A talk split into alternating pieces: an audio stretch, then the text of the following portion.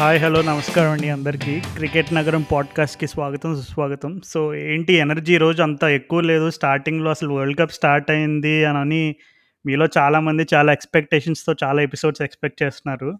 కానీ మాకున్నటువంటి ఉద్యోగ పరిమితులు సమయ పరిమితుల వల్ల కొంచెం వారానికి ఒక్క ఎపిసోడే సాధ్యపడుతుంది. సో ఈ వరల్డ్ కప్ ఎడిషన్కి మాత్రం కొంచెం అడ్జస్ట్ అవ్వాల్సిందే తప్పదు. సో చూస్తుండగా వరల్డ్ కప్ మొదలయ్యి మరి అప్పుడే దగ్గర దగ్గర రెండు వారాలు దాటేసింది. కానీ మెయిన్ మ్యాచ్ స్టార్ట్ అయ్యి లాస్ట్ సాటర్డేనే స్టార్ట్ అయింది. లాస్ట్ సాటర్డే ద పదమూడవ మ్యాచ్ ఇప్పుడు ఈరోజు చూసుకుంటే ట్వంటీ ఫిఫ్త్ మ్యాచ్కి వచ్చేసాం. సో వన్ వీక్లో దాదాపు ట్వెల్వ్ గేమ్స్ కవర్ అయిపోయినాయి. సో మరి చూస్తుండగా కొన్ని టీమ్స్ వచ్చేసి దగ్గర దగ్గర మూడు మ్యాచ్లు ఆడి ఇంకొన్ని టీంలు వచ్చేసి జస్ట్ ఒక మ్యాచ్ ఆడింది. సో అన్ అన్ని టీమ్స్ కంటే మెయిన్గా మీరు ఏ టీం గురించి ఎక్స్పెక్ట్ చేస్తున్నారో ఏ మ్యాచ్ గురించి డిస్కషన్ ఎక్స్పెక్ట్ చేస్తున్నారో దాంతోనే స్టార్ట్ చేయాలనుకుంటున్నాం. So India Pakistan review and అలాగే ఇండియా న్యూజిలాండ్ ప్రివ్యూతో స్టార్ట్ చేయబోతున్నాం. సో మరి ఆ డిస్కషన్ స్టార్ట్ చేసే స్టార్ట్ చేసే ముందు ఎప్పటిలాగే నాతో పాటు మన కో హోస్ట్ రాహుల్ని ఇన్వైట్ చేద్దాం. సో వెల్కమ్ రాహుల్ ఎలా గడిచింది వన్ వీక్ అసలు ఈ world cup full busy week అసలు మ్యాచెస్ చూ ఫాలో అవడానికి నీకు టైం అంతా అనుకూలత దొరికిందా ఆ! బ్రహ్మాండంగా. సాయంత్రం పక్కా ఒకవేళ ఫస్ట్ మ్యాచ్ డబుల్ హెడర్ ఉంటే మా సెకండ్ ఇన్నింగ్స్ పక్కా చూడడం. రాత్రి 11:30 వరకు సెకండ్ మ్యాచ్ చూడడం. ఇంకా నిన్నటితో అయితే పీక్ అయింది రాజు. ఈ వరల్డ్ కప్ ఫీవర్ మాత్రం అసలు ఆఫ్ఘనిస్తాన్, పాకిస్తాన్ మ్యాచ్‌తో. ఇక స్లోలీ నాకు తెలిసి నెక్స్ట్ వారం పది రోజులు ఇంకా మామూలుగా ఉండదు అసలు. Especially group group group one matches ఇంకా గ్రూప్ టూ మ్యాచెస్ కూడా చూస్తే పోను పోను ఇంట్రెస్టింగ్ అయ్యేటట్టున్నాయి. సో అసలు yeah blockbuster world cup అసలు. వరల్డ్ కప్ అంటేనే పండగ అసలు.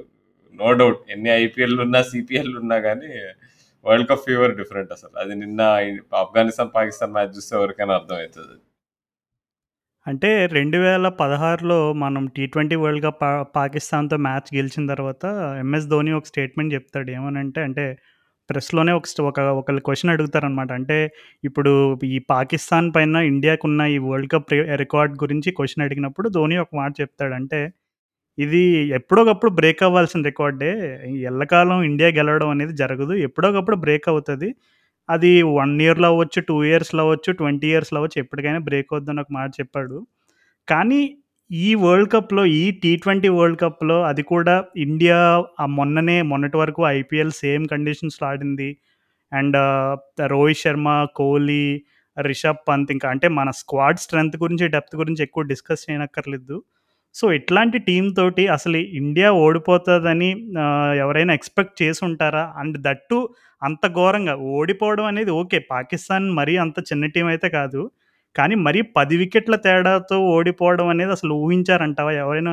నాకైతే ముందు నుంచే భయం ఉండే. అందరూ అదే నువ్వు చెప్పినట్టు ఎప్పుడో అప్పుడు రికార్డ్ బ్రేక్ అవుతుంది ఇప్పుడైతుందా ఇప్పుడైతుందా అని ఉండే.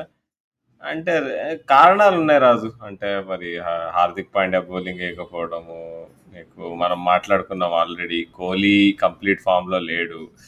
మళ్ళీ మన ఐపీఎల్‌లో చూసినట్టే కోహ్లీ అరే! ఊరించాడు. ఓకే. మళ్ళీ మనం పెద్ద సూపర్ ఇన్నింగ్స్ చూడబోతున్నాం క్లాసిక్ కోహ్లీ ఇన్నింగ్స్ అని.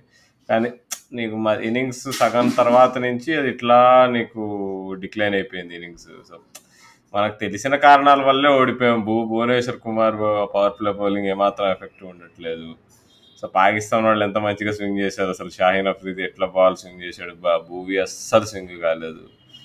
సో, యా అంటే తెలిసిన కారణాలే అన్నీ. ఇప్పుడు జడేజా బౌలింగ్ ఒక్కోసారి వన్ డైమెన్షన్‌లో అయిపోతది అనుకున్నాం అదే అయింది. తను స్ట్రెయిట్ బాల్ జస్ట్ డార్టింగ్ చేసాడు అంతే. క్వైట్‌గా ఇప్పుడు జడేజా చూస్తుంటే యాక్చువల్‌గా మెల్లిగా కృణాల్ పాండ్యా, ఇమాద్ వాసిం మౌల్డ్‌లో బౌలింగ్ ఏస్తున్నాడు. సో, ఒక డ్యూ ఉన్నప్పుడు అస్సలు పనికిరాదు ఆ బౌలింగ్. ఎందుకంటే నీకు ఇంకా నువ్వు మంచిగా స్లో పేస్‌తో నువ్వు డబ్ల్యూడబ్ల్యూ ఏస్తున్నట్టు వస్తది బౌలింగ్. సో, అంటే ఒకటి ఆ రోజు డ్యూ భయంకరంగా పడింది ఆ రోజు. అది ఆ డిసడ్వాంటేజ్ అయితే మనకుంది. బట్ 150 కొట్టడం మాత్రం బిలో పార్ టోటల్ ఆ పిచ్ పైన. అంటే చాలామంది ఓకే. బ్యాటింగ్‌లో ఇప్పుడు రోహిత్ శర్మ అండ్ కేఎల్ రాహుల్ మన బ్యాటింగ్‌కి ఒక రకంగా చెప్పాలంటే ఓపెనింగ్ స్పాట్‌లో వాళ్ళిద్దరు రన్స్ అనేవి చాలా crucial. Especially KL Rahul top of the ఆర్డర్‌లో ఐపీఎల్ కండిషన్స్‌లో లాస్ట్ ఇయర్ తీసుకున్న, ఈ ఇయర్ తీసుకున్న చాలా కన్సిస్టెంట్‌గా ఆడాడు. సో, బ్యాటింగ్ పరంగా ఓకే. ఆహ్, కొంచెం షైన్ అఫ్రిది మ్యాజిక్ వల్ల మనం టాప్ మన ఓపెనర్స్ ఇద్దరు కూడా డకౌట్ అవ్వడం అనేది జరిగింది. కానీ అంతిమంగా బ్యాటింగ్‌లో అంటే ఆహ్, స్టార్టింగ్ చూసుకుంటే మనం దగ్గర దగ్గర 'సూర్యకుమార్ యాదవ్', 'రాహుల్' అండ్ 'రోహిత్ శర్మ' వీళ్ళు ముగ్గురు అంత తక్కువ స్కోర్‌లకి ఔట్ అయిన తర్వాత కూడా ఆ స్కోర్ వరకు నెట్టుకొచ్చామంటే చాలామంది ఏంటంటే హోప్స్ పెంచుకున్నారు. పర్వాలేదు ఇది కొంచెం మేనేజబుల్ స్కోరే. పాకిస్తాన్ వాళ్ళని కొద్దిగా ఇబ్బంది పెట్టొచ్చు అని అనుకున్నారు. కానీ మరి బౌలింగ్ పరంగా మరి నువ్వు చెప్పినట్టు ఆబ్వియస్ విషయాలైతే ఆహ్, 'భువనేశ్వర్ కుమార్' అనే మనకి కొంచెం అనుకున్నట్టుగానే అంటే ముందు నుంచి చాలా అనుమానాలు చాలా అనుమానాలున్నాయి. కానీ ఆ రోజు అంటే బౌలింగ్ టాక్టిక్స్ పరంగా గానీ, ఇంకా ఆహ్, ఇప్పుడు బ 'బాబర్ అజమ్ గానీ, అలాగే 'రిజ్వాన్' గానీ మనం మన బౌలర్స్ వేసిన లైన్ అండ్ లెన్స్ అవ్వచ్చు, ఏదైనా అవ్వచ్చు. ఓకే. ఆహ్, డ్యూ ఈజ్ ఎ ఫ్యాక్టర్ అది కూడా ఒప్పుకోవచ్చు. కానీ ఇంకా వేరేగా ఏదైనా విషయాల్లో టాక్టికల్‌గా గానీ, లేదంటే బౌలింగ్ చేంజెస్ పరంగా ఆహ్, లేదు ఆహ్, స్పిన్ పరంగా గానీ, ఇప్పుడు 'వరుణ్ చక్రవర్తి' సెలక్షన్ మీద కూడా కొంతమంది ఆహ్, క్వెషన్స్ అడిగారు. అంటే ఇలాంటి పాకిస్తాన్ లైనప్ తోటి ఆహ్, ఇప్పుడు 'వరుణ్ చక్రవర్తి' హార్డ్‌లీ ఒక ఒక 1 మ్యాచ్ ఆడుంటాడు టీ ట్వెంటీ క్రికెట్‌లో. సో, అలాంటి వాళ్ళని తీసుకురావడం ఎంతవరకు కరెక్ట్ అనే రకమైనటువంటి సందేహాలు కూడా చాలా మందికున్నాయి. సో, సెలక్షన్ పరంగా గానీ, టాక్టికల్ పరంగా గానీ, బౌలింగ్ చేంజెస్ అవ్వచ్చు, లేదు మన వాళ్ళు వేసిన లైన్ అండ్ లెన్స్ పరంగా నీకు కనిపించిన డ్రాబ్యాక్స్ ఏంటి ఆ మ్యాచ్‌లో? షమి, షమి బౌలింగ్ చాలా అంటే నీకు అసలు కంట్రోల్ లేకుండా వేసాడు షమి. నీకు drifting down the leg side 'Babar ఆజంకి ఇంకా నీకు 'రిజ్వాన్' ఒక పుల్ షాట్ టైప్ ఒకటి షార్ట్ ఆర్మ్ జాబ్ బాగా తనకు అసలు ఫీడ్ చేస్తూనే ఉన్నాడు షమి నీకు మొత్తం ఇన్నింగ్స్ మొత్తంలో. ఇక క్యాప్టెన్సీ అంటారా బేసిక్‌గా ఉన్న టీమ్‌కి ఇంకా ఏం చేయగలరో అది చేశారు ఆ కండిషన్స్‌లో. అంటే మనం ఒక లెగ్ స్పిన్నర్‌ని మిస్ అయ్యాం. ఒక వికెట్ టేకింగ్ ఆప్షన్ లేకుండే. జడేజా టైట్‌గా బౌలింగ్ ఏయగలడు గానీ, వికెట్స్ మాత్రం పడే స్పిన్నర్ కాదు. వరుణ్ చక్రవర్తిని వాళ్ళు బాగా ఆడుకున్నారు. అది ఒప్పుకోవాలి. వాళ్ళు కొంచెం కాషియస్‌గా చూసుకున్నారు. లు కొంచెం మిస్ అయ్యాడు. యాక్చువల్‌గా అంత బాగా ఏయలే వరుణ్. ఐపీఎల్‌లో ఎంత బాగా చేసాడో అంత బాగా ఏయలేడు. కొన్ని లూజ్ బాల్స్ దొరికినా వాళ్ళు క్యాష్ ఇన్ చేశారు. ఇక ఒక్కసారి డ్యూ సెట్ ఇన్ అయిన తర్వాత వరుణ్ బౌలింగ్ కూడా నీకు తనేసే టాప్ స్పిన్ బాల్స్ అన్నీ నీకు ఈజీగా స్కిడ్ ఆన్ అవుతాయి ఎప్పుడైతే వరుణ్ చక్రవర్తి బౌలింగ్‌లో నీకు ఆ టాప్ స్పిన్ మిస్ అయ్యి నీకు జస్ట్ బాల్ ఇట్లా పడి గ్రిప్ కాకుండా ఇట్లా స్పి ఇట్లా స్కిడ్ ఆన్ అయితే తన బౌలింగ్ వేస్ట్ అసలు. సో, అది ఒక రకంగా కండిషన్స్ బ్యాడ్ అండ్ షమి అంటే న్యూ బాల్ స్పెల్ మనం అసలు కంప్లీట్‌లీ యూజ్‌లెస్ ఉండే. భువి, షమి ఇద్దరు బ్యాడ్‌గా వేసారు బౌలింగ్. సో, అంటే ఇప్పుడు షమీని బాగా అందరు తిట్టారు. అది తిట్టడం అనేది పక్కన పెట్టేస్తే తన పర్ఫార్మెన్స్ పరంగా Shami not up to the mark. ఐపీఎల్‌లో ఎట్లా ఏసాడు అసలు ఓపెనింగ్ స్పెల్స్ అసలు. సో, అది మాత్రం మన మిస్సింగ్ ఉండదు అవును రాహుల్. అంటే ఇండియా, పాకిస్తాన్ మ్యాచ్ అంటే సాధారణంగా ఆన్ ద ఫీల్డ్‌లో చాలా రసవత్రంగా ఉంటుందని చాలామంది ఊహాగానాలు పెంచుకోవడంలో తప్పు లేదు. కానీ అన్‌ఫార్చునేట్‌గా మ్యాచ్ అయిపోయిన తర్వాత రిలీజియన్ పేరుతోటి రకరకాలటువంటి కాంట్ కాంట్రోవర్సీస్ వచ్చినాయి. అంటే పాకిస్తాన్ ఫార్మర్ ప్లేయర్స్ నుంచి కొన్ని కాంట్రోవర్సీస్ వచ్చినాయి. అండ్ అలాగే చాలామంది మన ఇండియాలో కూడా ఇప్పుడు సోషల్ మీడియాలో మొహమ్మద్ షమీన్ ట్రోల్ చేయడం ఇలా చాలా వచ్చినాయి. సో, అవన్నీ కూడా చాలా అన్‌ఫార్చునేట్ ఈవెంట్స్ అనమాట. అంటే సాధారణంగా క్రికెట్‌లో ఎమోషన్స్ ఉండడం కామన్ అండ్ అలాగే ఎస్పెషల్ ఇండియా, పాకిస్తాన్ మ్యాచ్ అంటే చాలా ఎక్కువ ఉంటుంది అంటే ఎమోషనల్ కోషెంట్ ఇంకా పీక్‌లో ఉంటుంది కానీ మ్యాచ్‌ని మ్యాచ్ వరకు మ్యాచ్ మ్యాచ్లో చూసి అక్కడితో ఏదోలాగా అప్పుడు ఆ రోజు మనకు హార్ట్ బ్రేక్ అయినా దాన్ని మరలా నెక్స్ట్ రోజు ఏదోలాగా దాన్ని కొంచెం వేరే మ్యాచెస్ చూసో, లేదు మనకు నచ్చిన పనో, మనకు నచ్చిన పాట వింటూనో ఏదో ఒకటి చేసుకుంటూ మనం ఆ హార్ట్ బ్రేక్‌ని మర్చిపోవడానికి ట్రై చేయాలి కానీ మరి ఇలాంటి సిచ్యువేషన్స్ అనేది మంచిది కాదు. అంటే ఓవరాల్‌గా క్రికెట్‌కి మంచిది కాదు. ఏ విషయంలోనే మంచిది కాదు. సో, ఫ్యాన్స్ అందరూ కూడా మీరు ఎంత హర్ట్ అయినా మరీ పర్సనల్ అబ్యూజ్‌లు, రిలీజన్ మీద అబ్యూజ్‌లు అలాంటివి చేయడం అయితే మంచిది కాదు. సో, ఇంకా ఆ రోజు ఒక ఒక విధంగా చెప్పాలంటే ఇంకా ఎప్పటినుంచో పాకిస్తాన్ వాళ్ళు కలలు అంటున్న రికార్డు ఆ రోజు మరి 'బాబర్ అజమ్' వాళ్ళ నాన్నగారు స్టాండ్స్‌లో ఉండి ఒక వీడియో బయటకొచ్చింది. మరి అది చూసావా? ఆ! ఆ! అసలాయనమ్మ మా కొడుకు సాధించాడు. ఎన్నోళ్ళ నుంచో మోకా మోకా అని చావగొడుతున్నారు వీళ్ళు ఇండియా వాళ్ళు యాడ్ తీసి అని చెప్పి. అమ్మాయి ఇప్పుడు ఆ మోకా యాడ్ పోతుందయ్యా. ఆ ఫస్ట్ యాడ్ మోకా యాడ్ బాగుండే కానీ తర్వాత మళ్ళీ మళ్ళీ వాడారు అదే ఫార్మాట్. చిరాకు తెస్ తెప్పుతుండే. సో, ఇప్పుడు ఐయామ్ వెరీ హ్యాపీ. ఆ మోకా యాడ్‌ని మళ్ళీ చూడం మనం. అవును. కానీ ఒక విధంగా అంటే 'బాబర్ అజామ్'కి చాలా అరుదైన ఘనతగా చెప్పుకోవచ్చు. ఎందుకంటే ఎంతోమంది గ్రేట్ ప్లేయర్స్, ఎంతోమంది గ్రేట్ కెప్టెన్స్ పాకిస్తాన్‌కి చాలా ప్రయత్నాలు చేశారు గానీ, ఇండియా పైన వరల్డ్ కప్‌లో గెలవడం అనేది వాళ్ళకి కలగానే మిగిలిపోయింది. కానీ 'బాబర్ అజామ్ ఆ కళని నిజం చేశాడు కాబట్టి 'బాబర్ అజామ్కి పాకిస్తాన్ క్రికెట్‌లో జస్ట్ యాజ్ ఎ బ్యాట్స్‌మెన్‌గా కాకుండా యాజ్ అ క్యాప్టెన్గా కూడా ఒక స్పెషల్ పేజ్ ఉంటుంది ఎందుకంటే ఈ జింక్స్‌ని బ్రేక్ చేయగలిగాడు. ఎప్పటినుంచో వెయిట్ చేస్తున్న ఈ రకమైనటువంటి విక్టరీ బ్రేక్ చేయగలిగాడు. అండ్ అలాగే విరాట్ కోహ్లీ గెస్టర్ గురించి కూడా మనం మాట్లాడుకోవాలి. చాలామంది దాని గురించి కూడా సోషల్ మీడియాలో చాలా మీమ్స్ అవి వచ్చినాయి సో, విరాట్ కోహ్లీ ఎప్పుడైతే మనం మ్యాచ్ ఓడిపోయిన నెక్స్ట్ ఇంకా ఆ మూమెంట్‌లో రిజ్వాను, బాబర్ అజం ఇద్దరు కూడా మేఘాల్లోకి వెళ్ళిపోయి ఆనందంలో మునిగి తేలుతున్నారు. ఆ టైంలో కోహ్లీ వెళ్ళి వాళ్ళని "అరే! బాగా ఆడారు అని వాళ్ళ భుజం తట్టి ఒక రకంగా ఒక మంచి ఆ గెస్చర్ అనేది కూడా చాలా మంది అభిమానులని ఆకట్టుకుందనే విషయం మాత్రం అసలు అవును. నేను లైవ్‌లో చూస్తున్నాను. భలే అసలు ఇట తమ్ముడిని సొంత తమ్ముడి దగ్గర తీసుకున్నట్టు ముఖ్యంగా అసలు రిజ్వాన్, రిజ్వాన్ అయితే అరే ఏం ఆడావురా షబ్బాష్ అనుకుంటూ. అంటే రిజ్వాన్ నిజంగా కొ రిజ్వాన్ చూస్తేనే అర్థమైపోద్ది మనకి తను చాలా హార్డ్ వర్కింగ్ క్రికెటర్ అని. సో, అలాంటి హి హ్మ్. Deserves that moment. ఆ రోజు అంటే వాళ్ళిద్దరు బాబరు ఇంకా రిజ్వాన్ వాళ్ళు ఫినిష్ ఆఫ్ చేశారు 150 రన్స్ కొట్టి. Superb chase, superb batting. అసలు నో అంటే నో డౌట్ అంటే. కంప్లీట్‌లీ అవుట్ ప్లే అయింది ఇండియా ఆ రోజు. కానీ ఏం జరిగినా రాహుల్ ఒక్క విషయం ఏంటంటే మన ఎస్పెషల్లీ మన ఇండియన్ క్రికెట్ ఫ్యాన్స్‌కి బాగా బాధపెట్టిన విషయం ఏంటంటే, అరే! కనీసం ఒక్క వికెట్ కూడా తీయలేకపోయారేంట్రా అనే ఒక చిన్న బాధ! మాత్రమే మిగిలిపోయిందది. ఆ! అదైతే ఉంది. అవును. అదే మరి పవర్ ప్లే బౌలింగ్ పెర్ఫార్మ్ అక్కడనే నీకు 140, 150 చేజెస్‌లో ఎస్పెషల్లీ డ్యూ ఉన్నప్పుడు మనం పవర్ ప్లేలో వికెట్ తీయకుండా మనం రన్స్ ఇచ్చి లూజ్ బాల్ ఇచ్చామంటే అయిపోయింది. అక్కడనే మ్యాచ్ అయిపోతుంది. యాహ్! అది మాత్రం ఎందుకంటే ఇక మన బ్యాటింగ్‌లో అంటే ఇక షాహీన్ షా అబ్బా! ఆ స్పెల్ నిజంగా 145 ప్లస్‌లో నీకు స్వింగ్ లేట్ స్వింగ్ అవ్వడం అనేది మామూలు విషయం కాదు. అండ్ నో వండర్ అంటే ఇప్పుడు కేఎల్ రాహుల్ డిస్మిసల్ అయినా, Rohit Sharma first ball, first ball మీ డిస్మిస్ అయిన ఇదైనా కానీ పంత్ పంత్ ఒక్కడే అయ్యా! పంత్ అసలు నిజంగా ఆహ్, సూపర్బ్ ఇన్నింగ్స్ అది 39 ఆఫ్ 30 బాల్స్. అది అండ్ ఇంకో 2, 3 ఓవర్లు ఉంటే మనం పక్కా మ్యాచ్ అడ్డం తిరిగేదనుకుంటున్నాను నాకు తెలిసి. కొంచెం అవునా? తన స్టైల్ కాబట్టి ఔట్ అయ్యాడు గానీ, పంత్ ఇన్నింగ్స్ కౌంటర్ అటాకింగ్ ఎట్లయితే హసన్ అలీని లేపి కొట్టాడో అసలు. స్లోవర్ బాల్‌ని వన్ హ్యాండ్ సిక్స్ సిక్స్ కాసేపయితే బ్యా ఇట్లా బాల్ వస్తుంటే బ్యాట్ ఇసిరేసి ఆ ఇసిరేసిన బ్యాట్ బ్యా బాల్‌కి తగిలి బ బాల్ సిక్స్‌కి పోయేటట్టుండే. సో, అంటే పంత్‌ని కొంతమంది ఇప్పుడు కూడా క్రిటిసైజ్ చేస్తే మాత్రం వాళ్ళకి వాళ్ళ క్రికెట్ అనేది అర్థం కాదని అర్థం. ఎందుకంటే ఆ పిచ్ పైన కోహ్లీ కూడా నీకు ఆ క్వాలిటీ ఆఫ్ బౌలింగ్‌కి వాళ్ళు ఉన్న ప్రెషర్‌కి తన తర్వాత యాక్సలరేట్ చేయలేకపోయాడు. కానీ పంత్ మాత్రం ఎంత కంఫర్టబుల్‌గా ఆడాడు ఆ ప్రెషర్‌లో అసలు. అవును రాహుల్. ఎస్పెషల్లీ పంత్ మిడిల్ ఓవర్స్‌లో ఆడడం అనేది ఒక పెద్ద ఛాలెంజ్. ఎందుకంటే అప్పటికే మనం వికెట్లు కోల్పోయి ప్రెషర్‌లో ఉన్నాము. కింద చూసుకుంటే హ్మ్. ఒకళ్ళిద్దరు బ్యాట్స్‌మెన్ ఉన్నారు కానీ, హార్దిక్ పాండ్యా, జడేజా స్టిల్ అంటే వాళ్ళకి మరీ అంత త్వరగా వచ్చేస్తే వాళ్ళ క్రీజ్‌లోకి ఏ ట్వెల్త్ అవర్లోనూ లెవెన్త్ అవర్లోనూ మనకి ఫినిషర్స్ అవి ఉండరు అప్పుడు అప్పుడు ఆటోమేటిక్‌గా టీము ఏ 120కో, 130కో ఆల్ ఔట్ అయ్యే పరిస్థితి కూడా పరిస్థితి వచ్చే ప్రమాదం కూడా ఉండేది. కానీ పంత్ నిజంగా చాలా అద్భుతంగా ఆడాడు ఆ రోజు. నేను మా ఫ్రెండ్‌తో కూడా అన్నాను ఆ రోజు. పంత్ కనుక పదిహేను ఓవర్లు ఉంటే నేను కళ్ళు మూసుకో ఇండియా మ్యాచ్ గెలుస్తుంది అన్నాను కానీ అన్‌ఫార్చునేట్‌లీ ఒక 2 అవర్స్ ముందు 14 13థ్ ఓవర్‌లోనో ఎప్పుడో ఔట్ అయిపోతాడు తను. So, all in all Pant innings అయితే అద్భుతం. అంటే మొహమ్మద్ హఫీజ్‌ని అటాక్ చేయలేదు కోహ్లీ మరి. అది కోహ్లీ మరి కోహ్లీ ఇన్నింగ్స్ బిల్డింగ్ అట్లనే ఉంటది.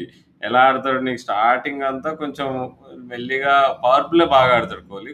కానీ పవర్ ప్లేలో వికెట్లు పడ్డాయి. సో, అక్క అక్కడ అటాక్ చేయకుండా కొంచెం సెడేట్‌గా ఆడాడు. తర్వాత స్పిన్నర్స్ మిడిల్ మిడిల్ ఓవర్స్‌లో కోహ్లీ అసలు స్ట్రైక్ రేట్ మామూలుగానే పడిపోతుంది నిన్న అసలు వికెట్లు పడిపోయే ప్రెజర్లు ఉన్నాడు. సరే పంత కొడుతున్నాడు కదా! అని చెప్పి స్ట్రైక్ రొటేట్ చేశాడు. కానీ కోహ్లీ మెయిన్ ఫ్యాక్టర్ ఏంటంటే తను ఓవర్స్ 13, 14 తర్వాత యాక్సలరేట్ చేస్తాడు. నీకు 18థ్ ఓవర్ వరకు తను ఎక్కడి వరకు అయితే ఉంటాడో ఒకవేళ బ్యాక్ త్రూ చేస్తే బ్యాక్ త్రూ చేస్తాడు. ఆ యాక్సలరేషన్ లేకుండే ఆ యాక్సలరేషన్ చేయడానికి ట్రై చేస్తూ అవుట్ కూడా అయ్యాడు 18థ్ ఓవర్‌లో మెల్లిగా. సో, అక్కడ ఆ కోహ్లీ అంటే వింటేజ్ కోహ్లీ ఇన్నింగ్స్ చూడలేకపోయాడు. ఆ షేడ్స్ కొన్ని కనిపించినాయి. ఎట్లయితే షాహీన్‌ని ఫుల్ ప్రెషర్‌లో ఉన్నప్పుడు అరే! ఇట్లా కాదని చెప్పేసి ఇట్లా జరిగి ఫేడ్‌మని సిక్స్ కొడతాడు. అరే! ఇది ఇది కదా అసలు అబ్బా! ఫుల్ ఆన్ ఉన్నాడు కోహ్లీ అని. మనం లాస్ట్ 3, 4 మంత్స్ నుంచి ఇదే మాట్లాడుకుంటున్నాం. ప్రతిసారి కోహ్లీ ఇన్నింగ్స్ ఇట్లా చూస్తాము స్టార్ట్ అయితుంది బాగుంటదనిపిస్తది. చివరికి చూస్తే మళ్ళీ అరే! ఇగ అరే! కిక్ దొబ్బిందే అనిపిస్తది. సో, హోప్‌ఫుల్లీ అది రీగెయిన్ అయ్యి నిజంగా ఇప్పుడు ఈ న్యూజిలాండ్ మ్యాచ్ అయితే నాకౌట్ మ్యాచ్ ఆల్‌మోస్ట్ మనకి. సో అవును రాహుల్. సో, మొత్తం మీద ఇండియా, పాకిస్తాన్ మ్యాచ్ అనేది చాలా చేదు జ్ఞాపకాలు మిగిల్చినా నాకైతే ఒక చిన్న హ్యాపీ మూమెంట్‌ని కూడా ఇచ్చింది. ఎందుకంటే మా నా స్నేహితులు నా కాలేజ్ స్నేహితుల్లో నాకు బాగా దగ్గర స్నేహితుడైన కృష్ణ శాస్త్రి అని మా అమలాపురం కుర్రోడే. తన మన పాడ్‌కాస్ట్‌ని రెగ్యులర్‌గా వింటాడు అంతకుముందు. కానీ కొంచెం ఈ వర్క్ బిజీలో పడిపోయి ఈ మధ్య బ్రేక్ ఇచ్చాడు. కానీ మొన్న ఇండియా, పాకిస్తాన్ మ్యాచ్ జరిగినప్పుడు మరలా మన పాడ్‌కాస్ట్ వినడం స్టార్ట్ చేశాడంట. సో, తను మన ఇద్దరికి చాలా స్పెషల్ ఫీడ్‌బ్యాక్ చాలా పంపించాడు నాకు వాట్సాప్ మెసేజెస్ రూపంలో. సో, అవన్నీ నేను నీతో పర్సనల్‌గా పంచుకుంటాను. మళ్ళీ మనం ఎక్కువ సెల్ఫ్ డబ్బా కొట్టకూడదు ఈ ఎపిసోడ్‌లో. సో, ఆ ఎపిసోడ్ వల్ల ఇంకా అంటే లైక్ అలా మనం మన పాత ఎపిసోడ్‌లు కూడా చాలా విన్నాడంట. సో, చాలా అద్భుతమైన ఫీడ్‌బ్యాక్ వచ్చింది. సో, మరి ఇండియాకి నిజంగానే రేపు నాకౌట్ మ్యాచ్ లాగే కనబడుతుంది. మరి రేపు మ్యాచ్ వచ్చేసి న్యూజిలాండ్‌తో. సో, న్యూజిలాండ్ వాళ్ళు చూసుకుంటే వాళ్ళు ఫస్ట్ మ్యాచ్ పాకిస్తాన్‌తో ఓడిపోయారు. సో, ఏంటి మరి రేపు పరిస్థితి ఎలా ఉండబోతుందని అనుకుంటున్నాం రేపు ఇండియా గెలవడానికి మెయిన్ మనం ఏమేం చేస్తే మన విజయావకాశాలు మెరుగవుతాయి? ఈజీ గెలవాలి. ఆన్ పేపర్ మనం న్యూజిలాండ్ కంటే చాలా బెటర్ టీము. అసలు Lockie Ferguson' ruled out of the world cup. మరి యాడమ్ మిల్లర్‌ని తీసుకున్నారనుకో అది వేరే విషయము. కానీ నీకు న్యూజిలాండ్ వాళ్ళు స్క్వాడ్ కన్‌స్ట్రక్షన్ గాని, వాళ్ళ టాక్టిక్స్ గాని, వాళ్ళు ఎట్లయితే పాకిస్తాన్ మ్యాచ్‌లో వాళ్ళు ఏందో డారెల్ మిచెల్‌ని ప్రమోట్ చేశారు. డెవన్ కాన్వేని మిడిల్ ఆర్డర్‌లో ఆడిస్తున్నారు. ఏందేందో చేస్తున్నారు. గప్టిల్ కాలు వేలు ఇరిగిపోయిందనుకుంటా చూసుకుంటే. ఆ షాహీన్ షాహీన్ షా ఇది యార్కర్ వల్ల. సో, ఈజీ ఏ టీం వీకెస్ట్ ఉంది కొంచెం మేజర్ టీమ్స్‌లో అంటే న్యూజిలాండే కనిపిస్తుంది. అంటే స్పెషల్‌గా ఏం చేయాలంటే ఇప్పుడు హార్దిక్ పాండ్యా ఒకవేళ బౌలింగ్ చేయకపోతే అండ్ ఇంకో ఏదో షోల్డర్ నిగిల్ ఉంది మరి. అది పెద్ద సస్పెన్స్ అయిపోయింది మరి హార్దిక్ పాండ్యా ఫిట్‌నెస్ ఫిట్ ఉన్నాడా? ఫిట్ లేడా? ఫిట్ ఉంటే బౌలింగ్ వేస్తాడా బౌలింగ్ వేస్తే ఆడిపిస్తారా? ఏవో రిపోర్ట్‌లు వస్తున్నాయి షాతుల్ ఠాకూర్‌ని ఆడిస్తారు ఆడిస్తారేమో అని. అంటే అంటే వికెట్ టేకింగ్ ఆప్షన్ అయితే ఉండాలి రాజు. అంటే మనం ఆడేది దుబాయ్‌లో లాంగర్ బౌండరీస్ ఉంటాయి. మేబీ రాహుల్ చార్‌ని ఆడించడం కొంచెం ఇంపార్టెంట్ ఏమో అనుకుంటున్నా. అంటే 3 స్పిన్నర్స్‌తో పోయి. అంటే మరి న్యూజిలాండ్ వాళ్ళు చూసుకుంటే నువ్వన్నట్టుగానే వాళ్ళకి మనం ప్రివ్యూలో కూడా చెప్పుకున్నాం. వాళ్ళకి కొంచెం ఎందుకో స్క్వాడ్‌లో కొన్ని స్క్వాడ్ సెలక్షన్‌లోనే కొన్ని మిస్టేక్స్ జరిగినట్టుగా మనకు అనిపించినాయని. సో, మనం చూసుకుంటే ఇప్పుడు డివాన్ కాన్వే చూసుకున్నా, టిమ్ సైఫర్ట్ చూసుకున్నా అండ్ అలాగే గ్లెన్ ఫిలిప్స్ చూసుకున్నా, వీళ్ళందరూ కూడా వాళ్ళు డొమెస్టిక్ టీమ్స్‌లో ఓపెనింగ్ చేస్తారనమాట. సో, మరి వీళ్ళందరూ ఇంటర్నేషనల్ క్రికెట్‌లో మిడిల్ ఆర్డర్‌లో వాళ్ళని ఏదోలాగా ఏదో స్పాట్స్‌లో సర్దేయడం అనేది నాకు కూడా చూడడానికి కొంచెం ఇబ్బందిగా అనిపించింది. ఎందుకంటే గ్లెన్ ఫిలిప్స్ కొంచెం కరేబియన్ కండిషన్స్‌లో కూడా తను ఒక విధంగా చెప్పాలంటే కరేబియన్ ప్రీమియర్ లీగ్‌లో ఓపెనింగ్ స్పాట్‌లో ఒక లెజెండ్ గ్లెన్ ఫిలిప్స్. సో, మరి అలాంటి అతన్ని తను వాళ్ళ మిడిల్ ఆర్డర్‌లో ఆడించడం అండ్ అలాగే మళ్ళీ టిమ్ సైఫర్ట్ ఏమో న్యూజిలాండ్ స్క్వాడ్ చూస్తే మరి కొంచెం గందరగోళంగానే ఉంది. కానీ న్యూజిలాండ్ ఎప్పుడు తక్కువ అంచనా వేయలేము ఎందుకంటే వాళ్ళ స్క్వాడ్‌లో ఇప్పుడు మనకి ఎలా అయితే కోహ్లీ అనే ఒక ఒక పెద్ద రాక్ ఉందో మన టీంకి వాళ్ళకు కూడా కేన్ విలియమ్సన్ లాంటి ఒక మంచి రిలయబుల్ ప్లేయర్ ఉన్నాడు. సో, ఒకవేళ కనుక కేన్ విలియమ్సన్ పుంజుకుని తన ఒక అద్భుతమైన ఇన్నింగ్స్ ఆడితే తన చుట్టూ కాంట్రిబ్యూట్ చేయగలిగినంత స్కిల్ ఉంది వాళ్ళ దగ్గర. అండ్ అలాగే వాళ్ళ దగ్గర బిగ్ మ్యాచెస్‌లో కొంచెం పర్ఫార్మ్ చేయగలిగినటువంటి ప్లేయర్స్ కూడా ఉన్నారు. ఎక్స్‌పీరియన్స్ కూడా ఉంది. ఇప్పుడు టిమ్ సౌదీ చూసుకున్న, ట్రెండ్ బౌల్ చూసుకున్న, బౌలింగ్ డిపార్ట్‌మెంట్‌లో మిచెల్ శాంట్నర్ చూసుకున్న వీళ్ళందరూ quality quality bowlers and international క్రికెట్‌లో కూడా చాలా హైలీ రేటెడ్. కానీ ఇప్పుడు లాస్ట్ మ్యాచ్ ఇప్పుడు మనం చూసుకుంటే అన్ని టీమ్స్ కొంచెం ఎంతో కొంత ఎన్నో మ్యాచెస్ ఆడినాయి మరి. మనం టీమ్ వచ్చేసి మరి లాస్ట్ సండే ఆడాం. ఇప్పుడు హార్దిక్ పాండ్యా నువ్వు అన్నట్టుగా రిపోర్ట్స్ వస్తుంటే కొన్ని చోట్ల బౌలింగ్ వేయడం స్టార్ట్ చేశాడు. రేపు బౌలింగ్ వేసే అవకాశం ఉందని కొన్ని రిపోర్ట్స్ వస్తున్నాయి. కొన్ని చోట్లేమో అతని ప్లేస్‌లో వేరే ఆహ్, షార్దుల్ ఠాకూర్‌ని గాని ఎవరినైనా సెలెక్ట్ చేస్తారని ఇలాంటి రిపోర్ట్స్ అయితే ఉన్నాయి. సో, ఓవరాల్ కోహ్లీ తనను తాను సాక్రిఫైస్ చేసుకొని ఇషాన్ కిషన్ ఆడిస్తాడట. కోహ్లీ సాక్రిఫైస్ చేసుకోవడం అనేది ఇలాంటివన్నీ జోక్స్ ఇవి. వాట్సాప్ గ్రూప్‌లో ఫేక్ ఫార్వర్డ్‌లు వస్తా ఉంటాయి చూడు అలాంటి ఖాతాల్లోకి వెళ్ళిపోవాలి ఇలాంటి న్యూస్‌లన్నీ. సో, ఎనీవేస్ ఇప్పుడు మరి రేపు గనక ఇండియా ఓడిపోతే దాదాపు మరి వరల్డ్ కప్ నుంచి నిష్క్రమించినట్టేనంటావా? ఏమైనా ఛాన్స్‌లు ఉన్నాయా మరి? ఏమో మరి ఆఫ్ఘనిస్తాన్‌తో కూడా మనం వాళ్ళు గెలుస్తారో లేదో చిన్న భయంగా ఉంది ఆఫ్ఘనిస్తాన్ వాళ్ళు ఆడుతున్న ఆట అంతా చూసి. అండ్ ఇక మ్యాథమెటికల్ ఛాన్స్ అయితే ఉంటది. సెకండ్ టీమ్‌గా మరి వేరే టీమ్స్ రిజల్ట్స్ అంతా చూసుకొని. కానీ నాకు తెలిసి పెద్ద దెబ్బే తగులుతుంది ఒకవేళ రేపు న్యూజిలాండ్ గెలిస్తే మనం ముందే మాట్లాడుకున్నాం. న్యూజిలాండ్ వాళ్ళు పెద్ద టీమ్స్‌తో ఓడిపోవచ్చు. కానీ చిన్న టీమ్స్‌తో వాళ్ళు చాలా ప్లాన్గా పకడబందీగా అంటే వాళ్ళకున్న ప్లేయర్స్ కొంతమంది ఇప్పుడు గప్టిన్ లాంటి వాళ్ళు, నీషం లాంటి వాళ్ళు చిన్న టీమ్స్ పైన బాగా పర్ఫామ్ చేస్తారు వాళ్ళు. మన 2019 వరల్డ్ కప్‌లో కూడా వాళ్ళ వాళ్ళది అదే కదా! చిన్న టీమ్స్ అన్నిటిని కొట్టారు. పెద్ద టీమ్స్ అన్నిటితో ఓడిపోయారు. ఫైవ్ సెమీఫైనల్ వా మ్యాచ్ దట్ మ్యాటర్స్ మంచిగా ప్లాన్ చేసుకొని ఇండియాని కొట్టారు. ఫైనల్ కూడా బాగా ప్లాన్ చేసుకొని ఆల్మోస్ట్ కప్పు కొట్టేశారు సో, ప్లానింగ్ పరంగా, టాక్టిక్స్ పరంగా వాళ్ళు అండర్ ఎస్టిమేట్ చేయలేము.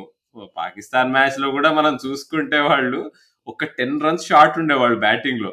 ఒకళ్ళు కేన్ విలియమ్సన్ రన్ అవుట్ కాకపోయి ఉంటే ఇంకో ఫిఫ్టీన్ రన్స్ పక్కా కొట్టేవాళ్ళు వాళ్ళు విలియమ్సన్ కాన్వే మంచి పార్ట్నర్షిప్ నడుస్తుండే సడన్గా నీకు మొమెంటం అంతా న్యూజిలాండ్ షిఫ్ట్ అయింది అండ్ అవును. ఆల్మోస్ట్ అది కాకపోయినా వన్ ఫార్టీ డిఫెండ్ చేస్తూ కూడా నీకు వన్ థర్టీ ఫైవ్ డిఫెండ్ చేస్తూ కూడా నీకు టిమ్ సౌదీ ఆ వేసిన రెండు స్లాట్ బాల్ వేయకపోయి ఉంటే మళ్ళీ మ్యాచ్ డిఫరెంట్. వాళ్ళని అండర్ ఎస్టిమేట్ అయితే చేయలేవు. అండ్ వాళ్ళకి ఇస్సోడి బౌలింగ్ కూడా యాక్చువల్గా నేను అనుకున్న దానికంటే బాగా వేస్తున్నాడు. Ish Sodhi bowling and Mitch Santner best left arm spinners Pant ఇక ఆ స్పిన్నర్స్ని సోడీని శాంట్నర్ని అటాక్ చేసే సత్తా ఓన్లీ పంతుకుంది ఒక ఏదో ఒకటి చేసి లెవెన్లోకి కిషాన్ కిషాన్ రావచ్చా అనేది అదైతే కనిపించట్లే మనకి. అంటే స్క్వాడ్ పరంగా అయితే నాకు తెలిసి ఇప్పుడు హార్దిక్ పాండ్యా ఏదైనా ఫిట్నెస్ కన్సర్న్స్ ఉంటే తప్ప టీమ్ చేంజెస్ జరుగుతాయని నేనైతే అనుకోవట్లేదు. మరి భువనేశ్వర్ కుమార్ని మారుస్తారా అంటే అంటే ఇప్పుడు మరి నన్ను అడిగితే ఇన్ మై బుక్ మరి భువనేశ్వర్ కుమార్ని కూర్చోబెట్టి ఠాకూర్ ఆడిస్తే బెటర్ ఏమో అనుకుంటున్నాను ఏమో అది జరగచ్చు. Hardik pure batsmen Hardik pure బ్యాట్స్మెన్గా ఆడియచ్చు. జరగచ్చు. అండ్ ఇంకొక అడ్వాంటేజ్ ఏంటంటే షార్దుల్ ఠాకూర్ కొంచెం డెత్ బౌలింగ్ ఎక్స్పీరియన్స్ ఉంది. దట్టు ఇలాంటి కండిషన్స్లో తను చెన్నై సూపర్ కింగ్స్కి ఆల్రెడీ తను లాస్ట్ ఫ్యూ సీజన్స్లో కూడా సిమిలర్ కండిషన్స్లో డెత్ బౌలింగ్లో అన్ని రకాల సిచ్యువేషన్స్ చూశాడు. అంటే కొన్ని సిచ్యువేషన్స్లో తను దారుణంగా కొట్టారు. అండ్ కొన్ని సిచ్యువేషన్స్లో మ్యాచ్ని మరలా ఆపో ఆపోజిషన్ టీంలో ఉన్నటువంటి మొమెంటమ్ని తను మరలా రివర్స్ చేయగలిగినటువంటి సిచ్యువేషన్స్ కూడా మనం చూసాం కొన్ని. సో ఆల్ ఇన్ ఆల్ రేపు నాకు తెలిసి అంటే హార్దిక్ పాండ్యా ఫిట్నెస్ మీద ఆధారపడి ఉంటుందని నేను అనుకుంటున్నాను. అంటే ఒకవేళ కనుక తన ఫిట్నెస్ సరిగ్గా లేకపోతే అంటే అది టీమ్ బ్యాలెన్స్ని అప్సెట్ చేస్తుంది కాబట్టి ఏదైనా ఏదైనా ఒకటి రెండు చేంజెస్ జరగవచ్చు లేదంటే పెద్దగా స్కై మార్పులు చేసే స్కై బదులు కిషన్ ఆడిస్తే ఎట్లుంటుందంటూ స్కై బదులు కిషాన్ ఆడిస్తే బాగానే ఉంటుంది. కానీ ఒక చిన్న డిసడ్వాంటేజ్ ఏంటంటే ఇప్పుడు మనకు మరి కిషాన్ తీసుకొస్తే కిషాన్ టాప్ ఆర్డర్లో ఆడించలేదు ఎందుకంటే ఆ టాప్ ఆర్డర్లో already Rohit and KL Rahul ఉన్నారు. తర్వాత విరాట్ కోహ్లీ ఉన్నాడు. అండ్ తర్వాత ఇద్దరు లెఫ్ట్ హ్యాండర్స్ అయిపోతాయి ఇషాన్ కిషాన్ అండ్ అలాగే రిషబ్ పంత్ ఇద్దరు లెఫ్ట్ హ్యాండర్స్ అయిపోతే కనుక కొంచెం ఇప్పుడు నువ్వు అన్నట్టుగా న్యూజిలాండ్ వాళ్ళు ఎలా అయితే టాక్టిక్స్ విషయంలో చాలా స్మార్ట్గా ఉంటారో ఏమో వాళ్ళు ఏదన్నా ఒక smart option a Glenn Phillips లాంటి ఆఫ్ స్పిన్నర్తో ఎవరితోనో ఎవరో చెప్పలేము. ఎందుకంటే ఇప్పుడు ఏడెన్ మార్కరం కూడా బౌలింగ్ వేసి చాలా ఎకనామికల్గా వేస్తున్నాడు. ఇప్పుడు ఈ వరల్డ్ కప్లో ఏదైనా జరగవచ్చు మనం అనుకోవచ్చు అలాంటి బౌలర్స్ ఏం వికెట్లు వేస్తారులని ఇప్పుడు కొన్ని కొన్నిసార్లు ఏంటంటే లాంగర్ బౌండరీస్ ఉన్నప్పుడు ఎస్పెషల్లీ ఎలాంటి బౌలర్ అయినా సరే ఒక ఛాలెంజ్ ఎందుకంటే వాళ్ళు కూడా ఎంతో కొంత స్మార్ట్గా వాళ్ళ హిట్టింగ్ జోన్కి చాలా వైడ్గా బాల్స్ వేయడం జరుగుతుంది. సో అట్లాంటి సిచ్యువేషన్స్లో ఖచ్చితంగా చిన్న డిసడ్వాంటేజ్ అని ఉంటుంది. డిసడ్వాంటేజ్ ఉంటుంది. కాకపోతే ఇషాన్ కిషాన్ అండ్ పంత్ ఇద్దరు క్వాలిటీ బ్యాటర్స్ కానీ ఇషాన్ కిషాన్ ఇప్పుడే టీంలోకి తీసుకొస్తారని నేనైతే భావించట్లేదు. ఎందుకంటే సూర్యకుమార్ యాదవ్ జస్ట్ వన్ మ్యాచే అది. సో తనలో కూడా ఒక ఎక్స్ ఫ్యాక్టర్ ఉంది. సూర్యకుమార్ యాదవ్ ఇండియా టీంలోకి రావడమే తను ఒక ఎక్స్ ఫ్యాక్టర్ తను ఇంపాక్ట్ క్రియేట్ చేయగలిగినటువంటి ప్లేయర్ ఎట్లాంటి సిచ్యువేషన్ అయినా తను వెనకడికి వేయకుండా మొమెంటమ్ ఆపోజిట్ టీం అంటే ఫైటింగ్ ఫైర్ విత్ ఫైర్ అంటారు ఇంగ్లీష్లో. సో ఆ టెర్మినాలజీకి పర్ఫెక్ట్గా సెట్ అవుతాడు సూర్యకుమార్ యాదవ్. ఎందుకంటే ఇప్పుడు మొన్న కూడా పాకిస్తాన్ మ్యాచ్లో రెండు మూడు వికెట్లు పడిపోయిన తర్వాత కూడా అటాక్ చేయడం స్టార్ట్ చేశాడు. అంటే తనలో ఉన్న యాటిట్యూడే అసలు ఇండియా టీంని సెలెక్ట్ చేయడానికి దోహదపడి సో సో సూర్యకుమార్ని అయితే బ్యాక్ చేస్తారని నేను అనుకుంటున్నాను. ఇషాన్ కిషాన్ అప్పుడే తీసుకురాకపోవచ్చు. అండ్ న్యూజిలాండ్ పరంగా అయితే మరి మార్టిన్ గప్తిల్ తనకి అదే యాక్చువల్లీ నువ్వు షైన్ అఫ్రీది అని చెప్పావు. షైన్ అఫ్రీది కాదు. హారీస్ రఫ్ వేసిన ఒక యార్కర్ వల్ల తనకి ఇంజురీ అయింది. సో హ్యారీస్ రఫ్ ఆ ఇంజురీ వల్ల ఇప్పుడు మేబీ తను గప్తిల్ రేపు ఒకవేళ తను ఆడిన పక్షంలో నాకు తెలిసి మరి టీంలో ఎవరు వస్తారనేది ఎవరున్నారు? అంటే ఓపెనింగ్లో వాళ్ళకి బ్యాకప్కి ఎవరున్నారు న్యూజిలాండ్ టీంలో? ఓపెనింగ్ యాక్చువల్గా లీగ్ అంటే కాన్వే ఓపెన్ చేస్తాడు. ఈ మార్క్ ఓపెనర్స్ చాప్మన్ ఓపెనర్స్ ఎవరో పుష్కలంగా. ఉన్నారు వాళ్ళకి. సో ఆ, మార్క్ చాప్మన్ లాంటి మార్క్ వాళ్ళని చాప్మన్ తీసుకొస్తారా? లేదు ఎవరైనా అడిషనల్ బౌలర్ని తీసుకునే అవకాశం ఉందా? నాకు తెలిసి మార్క్ చాప్మన్ ఆడతాడు. మార్క్ చాప్మన్ బౌలింగ్ కూడా వేస్తాడుగా. అవునవును తను బౌలింగ్ కూడా వేస్తాడు. సో చూద్దాం మరి. రేపు అయితే మరి వాళ్ళకి ఇండియా చాయిస్ ఉమ్, చెప్పు. యా రేపైతే మరి ఇండియాకి డూ ఆర్ డై మ్యాచ్లో ఉంది. సో టాస్ గెలవాలి అన్నిటికంటే ముందు. ఎందుకంటే టాస్ అమ్మో ఈ చాలా వరల్డ్ కప్ మొత్తం వరల్డ్ కప్ మొత్తం టాస్ గెలిచిన వాళ్ళే గెలుస్తున్నారు. ఇంకెందుకు అవునవును. అసలు? టాస్ మ్యా- కప్ ఇచ్చేస్తే అయిపోతుందమ్మా టాస్ ఓడి టాస్ గెలిచి కూడా మ్యాచ్ ఓడిపోయిన ఒక అరుదైన ఘనత బంగ్లాదేశ్ కెప్టెన్ మహమ్మదుల్లాకే దక్కుతుంది. ఎందుకంటే తను టాస్ గెలిచిన రెండు మ్యాచ్లు ఓడిపోయాడు ఈ వారంలో. సో కొంచెం దురదృష్టమని చెప్పుకోవాలి. మిగిలిన టాస్ గెలిచి వాళ్ళు ఎందుకు బౌలింగ్ తీసుకున్నారో అర్థం కాలేదు. ఒకసారి బ్యాటింగ్ తీసుకున్నాడు ఒకసారి బౌలింగ్ తీసుకున్నాడు రెండు. సార్లు దెబ్బ కొట్టింది. వెస్ట్ ఇండీస్ మీద అఫ్కో వెస్ట్ ఇండీస్కి చేజ్ ఇవ్వలేరులే బట్ బాగుండే మ్యాచ్. నిన్న అసలు నిన్న రెండు మ్యాచ్లు బాగుండే అండ్ రాకింగ్ ఆఫ్ నిన్న రెండు మ్యాచ్లు. ఇప్పుడు పాకిస్తాన్ అంటే ఇప్పుడు మూడు మ్యాచ్లు మూడు టాసులు గెలిచాడు మూడు మ్యాచ్లు గెలిచేశారు. ఆసిఫ్ అలీ పర్ఫార్మెన్స్ అది మరి అంటే ఇది సస్టైనబుల్ అంటావా? లేదు నిజంగానే వాళ్ళు టోర్నమెంట్ ఫేవరెట్స్ అని అంటున్నారు కానీ నీ దృష్టిలో వాళ్ళు అంత స్ట్రాంగ్ అంటావా అసలు? దాదాపుగా సెమీఫైనల్కి వెళ్ళిపోయినట్టుగానే చెప్పుకోవచ్చు రాహుల్. ఎందుకంటే ఇప్పుడు వాళ్ళు వాళ్ళు ఉన్న ఫామ్ క్వాలిఫైడ్ సెమీఫైనల్కి వెళ్ళిపోయారు. కానీ అంటే ఇప్పుడు నాకు రెండు వేల పదిహేనులో బ- రాహుల్ ద్రావిడ్ ఆ- ఆస్ట్రేలియాలో వరల్డ్ కప్ కామెంటరీ చేస్తున్నప్పుడు ఎవరో క్వశ్చన్ అడిగినప్పుడు ఆ, అడుగు అంటే అప్పుడు కూడా ఇండియా అంతే స్టార్టింగ్లో భయంకరమైన ఫామ్లో ఉంటుంది. Are they peaking too early అని అడుగుతారు. ఎవరో ఆ కో కామెండేటర్ నాకు న- గుర్తు రావట్లేదు. సో అప్పుడు రాహుల్ ద్రావిడ్ ఒక సమాధానం చెప్తాడు. అది ఐ థింక్ నాసిర్ హుస్సేన్ అనుకుంటా అడిగేది. It is better to peak than to not peak at all అని చెప్పి అంటాడు. ఇంగ్లాండ్తో ఇంగ్లాండ్ పైన ఇండైరెక్ట్గా సెటైర్ వేస్తూ. సో మరి పాకిస్తాన్ పక్షంగా కూడా ఇప్పుడు అలాంటి కామెంట్సే వేసుకోవచ్చా? మనం are they peaking too early అని. ఎందుకంటే ఓకే అంటే ఇండియా పైన చాలా కన్విన్సింగ్గా గెలిచారు. అండ్ న్యూజిలాండ్ పైన కూడా ఒక విధంగా చెప్పాలంటే కొంచెం కన్విన్సింగ్గానే గెలిచారు. అంటే కొంచెం ఏదో అక్కడక్కడ కొన్ని సిచ్యువేషన్స్లో వాళ్ళు ప్రెషర్లో ఉన్నట్టు కనపడినా అల్టిమేట్గా లాస్ట్కి ఒక ఓవర్ ముందే గెలవడమో ఎంతో జరిగిందండి. అలాగే నేను ఆఫ్ఘనిస్తాన్తో కూడా దాదాపు seventy five percent of the game dominate చేశారు. లాస్ట్లో కొంచెం టైట్ అయింది. రషీద్ ఖాన్ ఓవర్ వల్ల కొంచెం టైట్ అయింది. మరలా తర్వాత నవీన్ ఉల్ హక్ ఒక ఒక ఓవర్లో తను వికెట్లు తీసి తక్కువ రన్లు ఇవ్వడంతో మరలా ప్రెషర్ పెరిగింది. కానీ ఆసిఫ్ అలీ వచ్చి కార్లోస్ బ్రాత్వైట్ ఫీట్ రిపీట్ చేశాడు. ఎందుకంటే ఒక వరల్డ్ కప్ టీ ట్వంటీ గేమ్లో లాస్ట్ టైము ఒక ఓవర్లో నాలుగు సిక్స్లు వేసిన వ్యక్తి కార్లోస్ బ్రాత్వైట్ అప్పుడు ఏం జరిగిందో అందరికీ తెలుసు కోల్కతాలో.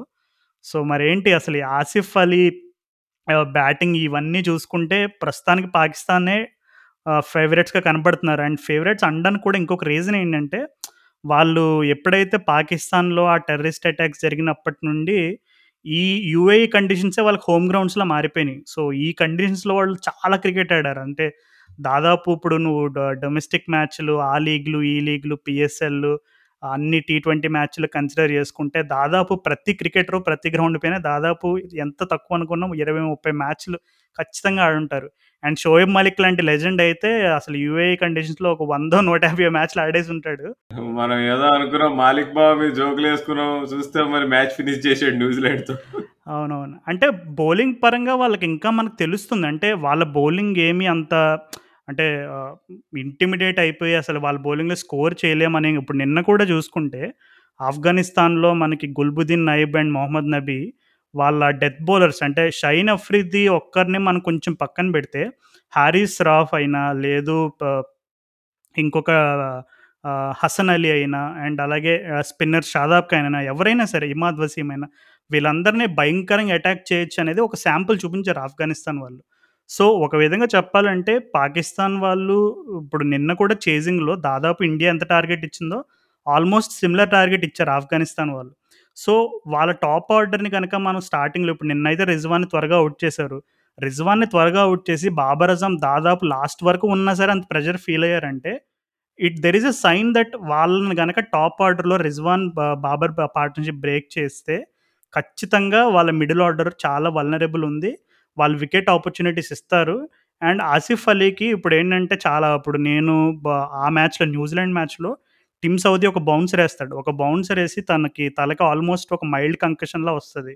ఆసిఫ్ అలీ అంటే దాదాపు రెండుసార్లు ఫిజియోని పిలిచి నేను ఆడలేకపోతున్నాను నా కళ్ళు తిరుగుతున్నాయని ఒక సంకేతం కూడా ఇస్తాడు. సో ఆసిఫ్ అలీ హిస్టారికల్గా చూసుకున్న తను షార్ట్ బాల్స్తో స్ట్రగుల్ అయ్యాడు.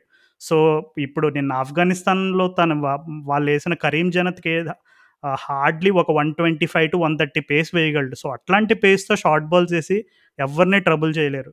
So Asif Ali quality teams పైన ఆడినప్పుడు ఖచ్చితంగా షార్ట్ బాల్స్ వేసి తను భయంకరంగా ట్రబుల్ చేస్తారని నాకు అనిప అనిపిస్తుంది. సో నేనైతే ప్రస్తుతానికి వాళ్ళు ఆడిన ఈ మ్యాచ్లను బట్టి వాళ్ళు కప్పు గెలిచేస్తారనేంత ధీమా అయితే పెట్టుకోను. కానీ they are definitely one of the stronger teams this time and ఫామ్లో ఉన్నారు సెమీఫైనల్ ఖచ్చితంగా వెళ్తారు.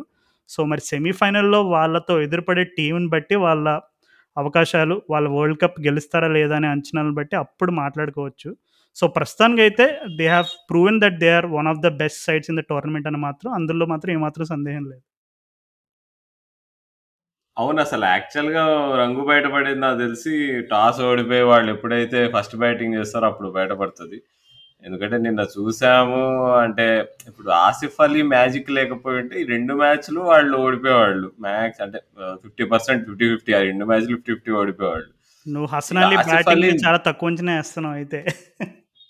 హస ఓ హసన్ అందరూ అదే అన్నారు. ఏ ఆసిఫ్ అలీ మ్యాజిక్ అంటారు ఏంటి? అక్కడ ఇంకా వాళ్ళు ఇంకో మెయిన్ బ్యాట్స్మెన్ అసలనే ఉన్నాడు అని. కానీ అంటే నిజంగా అసలు ఆసిఫ్ అలీ ఆ సిక్స్లు కొట్టడం అనేది క్లీన్ స్వింగ్ అసలు. అండ్ నీకు అంటే నీకు స్లాట్లో ఉన్నా గానీ బాల్ని నువ్వు కొట్టాలి కదా యాక్యురేట్గా నీకు. లాంగ్ బౌండరీస్ క్లియర్ చేయాలి కదా. పెద్ద పెద్ద సిక్స్ అసలు ఏమన్నా కొట్టాడు అసలు నిజంగా. కరీం జనత్ పాపం అసలు. ఆఫ్ఘనిస్తాన్ ఫ్యాన్స్ ఎంతమంది కంటతడి పెట్టుకున్నారు నిన్న. అండ్ ఇప్పుడు పాకిస్తాన్ స్ట్రెంత్స్కి కి వీక్నెస్ వచ్చేటప్పటికి నువ్వు అన్నట్టు షాహీన్ నిన్న ఆ ఒక్క ఓవర్ నీకు ట్వంటీ ఓవర్ షాహీన్ వేసాడు చూడు. ఆ ఓవర్లో కనుక షాహీన్ అంత బాగా వేయకుండా ఒక్క బాల్ మిస్ అయినా కానీ పక్కా నబీ ఇంకా అదేంటి గుల్బదీన్ నైబ్ ఒక సిక్స్ ఫోర్ కొట్టేవాళ్ళు. నీకు మ్యాచ్ అంత అంటే ఈ మ్యాచ్ అసలు వీళ్ళ పాకిస్తాన్ వాళ్ళు కంప్లీట్గా బ్యాక్ ఫుట్ మీద బా- పడకుండా అసలు ఆ షాహీన్ వేసిన లాస్ట్ ఓవర్ చాలా ఇంపార్టెంట్. అందరు ఇప్పుడు మర్చిపోతారు ఆసిఫ్ అలీ సిక్స్ల గురించి అది ఇది అందరూ మాట్లాడుకుంటారు కానీ షాహీన్ అఫ్రీది చేసిన twenty eighth over is top class కానీ మిచెల్ స్టార్క్ ఆ లెవెల్లో పీక్ మిచెల్ స్టార్క్ లెవెల్లో ఉన్నాడు అసలు షాహీన్. అన్బీట అంటే ఇప్పుడు ఇప్పుడు ఈ కరెంట్ వరల్డ్ కప్ ఏంటి నాకు తెలిసి ఇంకా నెక్స్ట్ టెన్ ఇయర్స్ వరకు డామినేట్ చేసే టాలెంట్ ఉంది షాహీన్ అఫ్రీదికి. కానీ వేరే వాళ్ళు ఇప్పుడు హరీష్ రాఫ్ కూడా ఓ తెగ హైప్ ఉంది బట్ హరీష్ రాఫ్ అంత అంత తోపు బౌలర్ ఏం కాదు. మనం నిన్నే చూసాం కంట్రోల్ అంత లేదు. ఇప్పుడు మనం మాట్లాడుకున్నాం పేస్ ఉంది సరే వన్ ఫిఫ్టీ వేయగలుగుతాడు వన్ ఫార్టీ ఫైవ్ ప్లస్ బాగా కన్సిస్టెంట్ వేస్తున్నారు. కానీ అంటే హరీష్ రాఫ్ స్ట్రెంగ్త్ పేస్ కాదు. హరీష్ రావు స్ట్రెంగ్త్ ఏంటంటే ఆ స్లోవర్ బాల్ ఏదైతే వేస్తున్నాడో అది ఎవరు పిక్ చేయట్లే.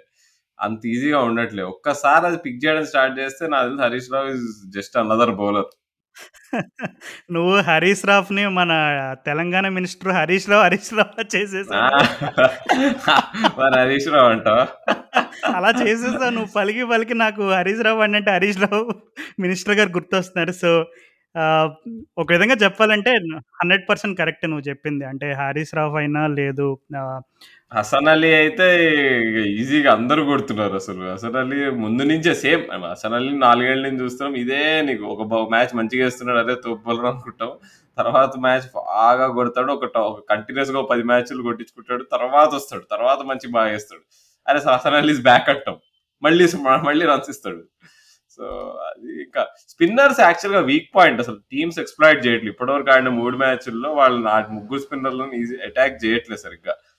అండ్ ఒకటి ఏంటంటే వాళ్ళ పైన ఆడిన టీమ్స్ ఇప్పుడు నీకు షాహీన్ వల్ల షాహీన్ లాంటి గ్రేట్ బౌలర్ ఉండడం వల్ల నీకు యావరేజ్ స్పిన్నర్స్ను అవతల టీమ్స్ అటాక్ చేయలేకపోయింది ఎందుకంటే ఆల్రెడీ నీకు న్యూ బాల్తో డ్యామేజ్ అయిపోయింది. వాళ్ళు ప్రెషర్లో ఉండి ఇప్పుడు వాళ్ళని అటాక్ చేస్తూ నీకు క్లియర్ మైండ్తో ఆడలేకపోయారు. ఎందుకంటే మళ్ళీ హరీష్ హరీష్ రాఫ్ ఇంకా నీకు మళ్ళీ డెత్లో షాహీన్ ఓవర్స్ ఆడాల్సి వస్తుంది కాబట్టి వీళ్ళు మాక్సిమం మధ్యలోనే కొట్టాలని చెప్పేసి ఆ ప్రెషర్ నిజంగా ఒక ఒక- ఒక గ్రేట్ బౌలర్ టీ ఒక బౌలింగ్ అటాక్లో ఉంటే అసలు మిగిలిన బౌలర్స్ అందరూ కూడా పెద్ద బౌలర్ లా కనిపిస్తారు. అవును రాహుల్. సో ఒక విధంగా పాకిస్తాన్ టీంలో కూడా నువ్వు చెప్పినట్టుగానే షాయిన్ అఫ్రిది అండ్ అలాగే వాళ్ళ ఓపెనింగ్ కాంబినేషన్ ఇలాంటి ఎక్స్ ఫ్యాక్టర్స్ అండ్ ఇలాంటి స్ట్రాంగ్ వాళ్ళ ఏ వాళ్ళ స్ట్రాంగ్ పాయింట్స్ ఏవైతే ఉన్నాయి ఇవి కొంచెం మనం మిడిల్ ఆర్డర్ ఎలా ఉంది అండ్ అలాగే వేరే బౌలర్స్ ఎలా ఉన్నారు ఇలాంటి విషయాలు అంచనా వేసుకుంటే వాళ్ళ టీమ్స్లో కూడా ఎక్స్ప్లోర్ చేయడానికి చాలా ఉన్నాయి.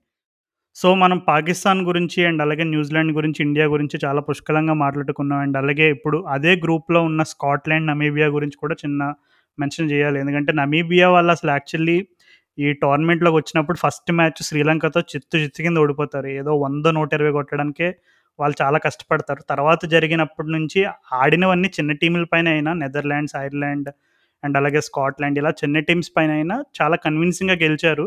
సిక్స్ వికెట్స్ తోటి ఎయిట్ వికెట్స్ తోటి ఫోర్ వికెట్స్ తోటి. సో ఒక విధంగా నమీబియా వాళ్ళు అంటే వాళ్ళు ఏం సెమీఫైనల్కి వెళ్ళిపోతారా? ఇలాంటి మాటలు మనం చెప్పుకోకూడదు కానీ బట్ స్టిల్ వాళ్ళకున్న కెపాసిటీలో వాళ్ళకున్న టీమ్ డెప్త్ తోటి బాగానే పర్ఫామ్ చేస్తున్నారు. ఇంకా చెప్పాలంటే స్కాట్లాండ్ వాళ్ళు పాప ఇంటర్నేషనల్ సర్క్యూట్లో ఎప్పటి నుంచో వాళ్ళకి యూకేలో కూడా చాలా వాళ్ళ ప్లేయర్స్ చాలామంది కౌంటీ క్రికెట్ ఆడుతూ ఉంటారు. చాలా ఎక్స్పీరియన్స్ ఉంటుంది. ఇంటర్నేషనల్ లెవెల్ ప్లేయర్స్ తోటి చాలా ఎక్స్పోజర్ కూడా వాళ్ళకు ఉంటుంది. అయినా సరే వాళ్ళు కొంచెం స్ట్రగుల్ అవుతున్నారు యూఏ కండిషన్స్లో. అండ్ ఆఫ్ఘనిస్తాన్ వాళ్ళైతే అసలు నిజంగా ఒక పెద్ద టీం అంటే ఒక నంబర్ 1 టీమ్ ఎట్లయితే పెర్ఫార్మ్ చేస్తారో అట్లా పెర్ఫార్మ్ చేశారు. అంటే పేరుకి వాళ్ళు స్కాట్లాండ్ పైన అంతలా గెలిచినా అసలు ఆ మ్యాచ్‌లో ముజీబుని and batting first first batting batting చేసిన ఎఫర్ట్ మాత్రం స్పెక్టాక్యులర్ బ్యాటింగ్ పర్ఫార్మెన్స్ అది. First batting. 100% అండ్ ద ఎందుకంటే చాలా మందికి అంచనాలు మారిపోయినాయి. ఏంటసలు షార్జాలో ఇలాంటి స్కోర్ ఎప్పుడు చూసారో బాబు? అసలు ఈ షార్జా అనేది ఎందుకంటే ఇప్పుడు షార్జాలో చూసుకుంటుంటే 120లో 130లే కొట్టడం కష్టమైపోతున్న సందర్భంలో వాళ్ళొచ్చి అంత దారుణంగా దాదాపు 190, 200 వరకు లాక్కెళ్ళిపోయారంటే స్కోర్ నిజంగా వాళ్ళ power hitting favourite player Raju. రహ్ Rahmatullah Gurbaz నా కొత్త ఫేవరెట్ ప్లేయర్. రెహమానుల్లా గుర్బాజా? కానీ ఇప్పుడు మన ఎవరు ముజీబుర్ రెహమాన్ అండ్ అలాగే రషీద్ ఖాన్ అసలు స్కాట్లాండ్ బ్యాట్స్‌మెన్‌ని ఇంకా పచ్చిగా చెప్పాలంటే తినేసారు. ఎల్‌బిడబ్ల్యూలో ఏంటి అంత దా ప్రతి బాల్ స్ట్రెయిట్ ఎయడం, మంచి డ్రిఫ్ట్ సంపాదించడం. అయితే బౌల్డ్ లేదంటే ఎల్‌బిడబ్ల్యూ. సో, నిజంగా ఇలాంటి ఒక అద్భుతమైన బౌలింగ్ పెర్ఫార్మన్స్ చూసే అదృష్టం కూడా దక్కింది. సో, ఓవరాల్‌గా అయితే మన ఇండియా గ్రూప్‌లో దాదాపు అన్ని టీమ్స్ మనం కవర్ చేసినట్టే. ఇప్పుడు మనం గ్రూప్ ఆఫ్ డెత్ గురించి మాట్లాడుకుందాం మరి. ఆస్ట్రేలియా, ఇంగ్లాండ్ ఇలాంటి మహామహులు ఉన్న గ్రూప్ గురించి మాట్లాడుకుందాం. కొన్ని కొన్ని నిమిషాల ఇప్పుడు కొన్ని గంటలు ఒక గంటలో ఆస్ట్రేలియా, ఇంగ్లాండ్ కూడా తలబడబోతున్నాయి. సో, ఈరోజు Australia, England. So, Australia, England అంటే మనకి ఇండియా, పాకిస్తాన్ ఎలాగో ఆస్ట్రేలియా, ఇంగ్లాండ్ వాళ్ళకి ఆ రకమైనటువంటి ఒక ఎమోషన్ ఉంటుంది ఎప్పుడు ఆస్ట్రేలియా, ఇంగ్లాండ్ ఏ ఫార్మాట్‌లో క్లాష్ అయినా. సో, ఈరోజు జరిగే ఆస్ట్రేలియా, ఇంగ్లాండ్‌లో ఇంగ్లాండ్ పిక్ చేసుకుంటున్నాను. ఎందుకంటే obvious reasons England batting strength గురించి, ఇంగ్లాండ్ బ్యాటింగ్ డెప్త్ గురించి అందరికీ తెలిసిందే. అండ్ అలాగే ఆదిల్ రషీద్ కూడా కొంచెం మంచి ఫామ్‌లోనే కనబడుతున్నాడు అండ్ మోయిన్ అలీ గురించి ముఖ్యంగా చెప్పుకోవాలి ఇక్కడ మనం. ఎందుకంటే మోయిన్ అలీని అంతకు ముందు వరకు ఎవరూ కూడా అసలు ఒక బౌలర్‌గా సరిగ్గా గుర్తించలేదు. అంటే మెయిన్‌లీ ఇంగ్లాండ్ టీమ్‌లో. ఇప్పుడు ఫ్రాంచైజ్ క్రికెట్‌లో అది మోయిన్ అలీని చాలామంది చాలా స్మార్ట్‌గా వాడారు. అండ్ సీఎస్‌కేలో ధోని ఎంత అద్భుతంగా తన సర్వీసెస్‌ని వాడుకున్నాడో అందరూ చూశారు కానీ ఇంగ్లాండ్ వాళ్ళు మోయిన్ అలీని ఎప్పుడు కూడా ఒక సిక్స్త్ ఆర్ సెవెంత్ ఆప్షన్‌గా ఐన్ మోర్గన్ ఏంటంటే తను అప్పుడప్పుడు కొన్ని కొన్ని కండిషన్స్‌లో యూజ్ చేశాడు కానీ ఇంత కన్సిస్టెంట్‌గా ఎప్పుడు యూజ్ చేయలేదు. ఇప్పుడు ఎలా అంటే దగ్గర దగ్గర మోయిన్ అలీకి స్టార్టింగ్ పవర్ ప్లేలో ఓవర్స్ ఇస్తున్నాడు. ఫోర్ ఓవర్స్ కంప్లీట్ చేపిస్తున్నాడు. అండ్ మోయిన్ అలీ కూడా తన పైన పెట్టుకున్న నమ్మకానికి తగ్గట్టు 2, 3 వికెట్లు ఇస్తున్నాడు క్యాప్టెన్కి సో, ఇంతకంటే ఏముంటుంది చెప్పు? ఇప్పుడు నీకు ఆల్మోస్ట్ ఒక సిక్స్త్, సెవెంత్ బౌలింగ్ ఆప్షన్ ఉన్న వాళ్ళు ఎవరైనా సరే అంటే quality of Moeen Moeen Ali bowling పక్కన పెట్టేస్తే ఇంగ్లాండ్ టీంలో ఉన్న బౌలింగ్ ఆప్షన్స్‌ని మాత్రం చూసుకుంటే నిజంగా మోయిన్ అలీ బౌల్ బౌలర్‌గా కూడా కాంట్రిబ్యూట్ చేయడం ఇంగ్లాండ్ టీమ్‌కి ఒక పెద్ద అడ్వాంటేజ్‌గా చెప్పొచ్చు. సో, ఆ వెస్టిండీస్తో జరిగిన మ్యాచ్ అసలు ఊహించావా? అంత దారుణంగా వన్ సైడ్ అవుతుందని అసలు ఊహించావా? వెస్టిండీస్తో జరిగిన ఇంగ్లాండ్ మ్యాచ్ ఫస్ట్ మ్యాచ్. ఆ రోజు రాజు నే మనము మాట మన పాడ్‌కాస్ట్ రికార్డ్ చేసినప్పుడు నేనేమో West Indies ah, England final అయితది అన్నాను. వెస్ట్ ఇండీస్ కింగ్స్ ఆఫ్ టీ20 అది ఇది అని. వెస్ట్ ఇండీస్ వాళ్ళు అదే నువ్వన్నావు వాళ్ళ కన్సిస్టెన్సీ చెప్పలేము. వాళ్ళు ప్రతిసారి బాగా ఆడతారు. ఎస్పెషల్లీ యూఏఈ కండిషన్స్‌లో లాంగ్ బౌండరీస్ అది వాళ్ళ డిసడ్వాంటేజెస్ ఉన్నాయి. అంత క సాటిస్ఫాక్షన్ లేదన్నావు. అండ్ వాళ్ళు ఆ రోజు మరీ అసలు చాలా బ్యాడ్‌గా ఓడిపోయారు. అంటే వాళ్ళకి అంటే ఎందుకు ఓడిపోయారు అంటే ఇంగ్లాండ్ వాళ్ళు చాలా ఫ్లాలెస్గా బౌలింగ్ ప్లాన్స్ కానీ ఏదైనా కానీ ఇయన్ మార్గన్ నీకు కేకేఆర్ టీమ్ ఎట్లయితే ఫైనల్ తీసుకెళ్ళాడో ఫుల్ అసలు అంటే క్యాప్టెన్సీతోనే సేమ్ థింగ్ మళ్ళీ ఇంగ్లాండ్‌తో రిపీట్ చేస్తున్నాడు. అండ్ లె అంటే ఇప్పుడు మెయిన్ ఆర్చర్ లేడు. ఇంగ్లాండ్ వాళ్ళు అంత స్ట్రాంగ్‌గా ఉండరనుకున్నాం కానీ వాళ్ళకు టిమాల్ మిల్స్ లాంటి ఒక గ్రేట్ రిప్లేస్‌మెంట్ ఎప్పుడైతే దొరికాడో అండ్ వెస్టిండీస్ వాళ్ళు అంటే నాకు తెలిసి ఆ మ్యాచ్ ఓడిపోయారు. తర్వాత నెక్స్ట్ మ్యాచ్ కూడా సౌత్ ఆఫ్రికాతో ఓడిపోయారు. బట్ వాళ్ళు అంత ఈజీగా అయితే వదలరు. దానికి నిదర్శనం అసలు నిన్న ఆండ్రే అసలు ఫైనల్ ఓవర్ ఎప్పుడైతే మహమ్మదుల్లాకి వేసాడో అసలు నీకు అసలు perfect inch perfect final over అది.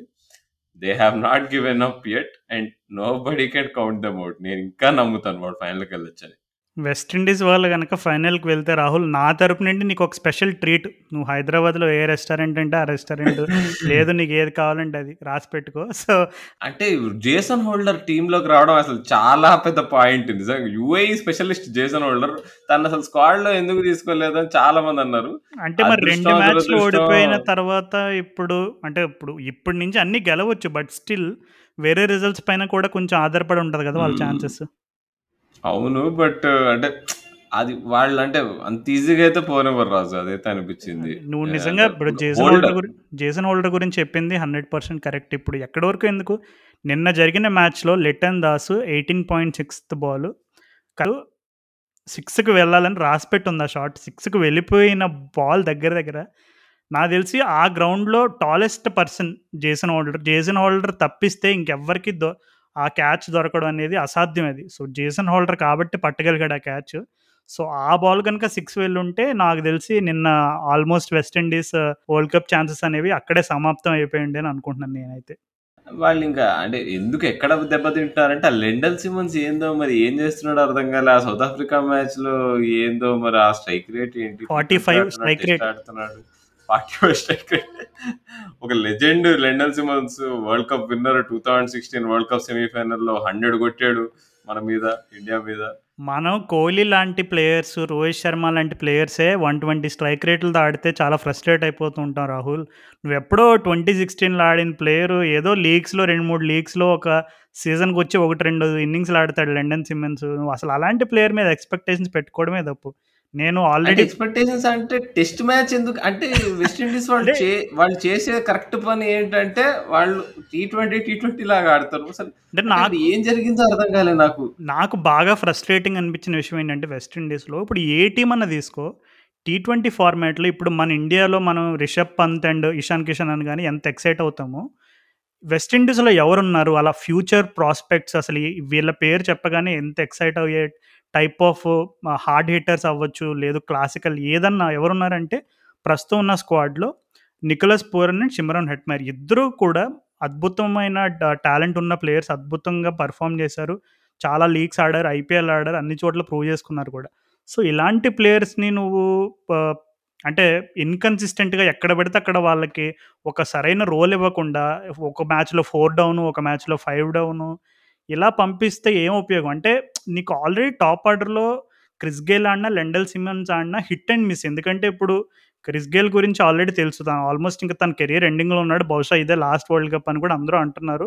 సో, తన దగ్గర నుంచి ఓకే. ఒకవేళ క్లిక్ అయితే ఇంకా అద్భుతంగా ఉంటుంది ఇంకా అప్పుడు నెంబర్ త్రీ నీకు అఖిల్ హుస్సేన్ వచ్చిన ఆడిన ఎవరు తప్పుపట్టరు. ఎందుకంటే క్రిస్ గేల్ ఆడితే ఇంకా ఇంకా వేరే వాడికి ఛాన్స్ కూడా ఉండదు. ఆ రకంగా ఉంటుంది తన హిట్టింగ్.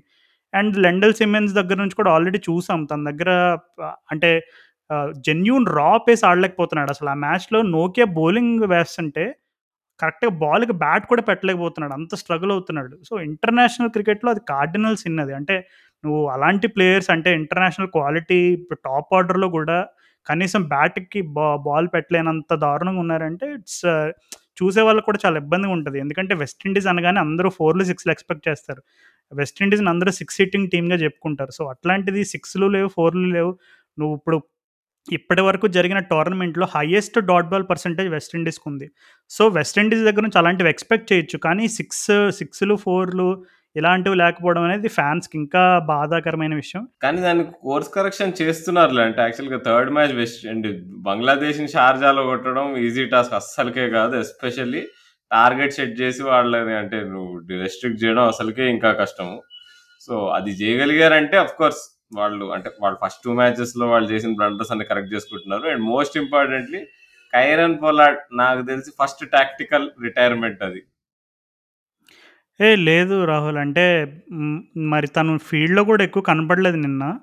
సో, మరి నిజంగా ఇంజ్యూరీయో లేదో టాక్టికల్ అనేది డౌట్స్ ఉన్నాయి. సో, మేబీ దాని గురించి కొంచెం క్లారిటీ వచ్చిన తర్వాత మనం డిస్కస్ చేయొచ్చేమో.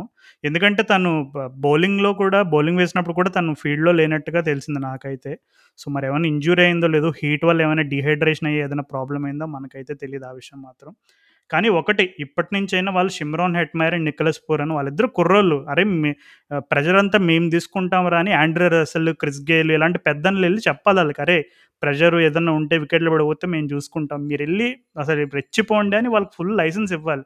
ఆ లైసెన్స్ ఇవ్వాలంటే they have to make sure that they face the most number of deliveries. ఇప్పుడు నిక్కలస్ పూరన్, షిమ్రాన్ నిన్న మ్యాచ్ గెలవడానికి నికోలస్ పూరన్ ఇన్నింగ్స్ చాలా క్రూషియల్. ఇప్పుడు మనం ఎన్నైనా చెప్పుకోవచ్చు. జేసన్ హోల్డర్ ఆ క్యాచ్ గురించి చెప్పుకోవచ్చు. జేసన్ హోల్డర్ బౌలింగ్ గురించి చెప్పుకోవచ్చు. కానీ నికోలస్ పూరన్ ఆ ఇన్నింగ్స్ ఆడకపోయి ఉంటే అసలు వెస్టిండీస్ వాళ్ళు నూట ముప్పై దాటడం కూడా కష్టంలాగా అనిపించింది ఒకనొక స్టేజ్‌లో.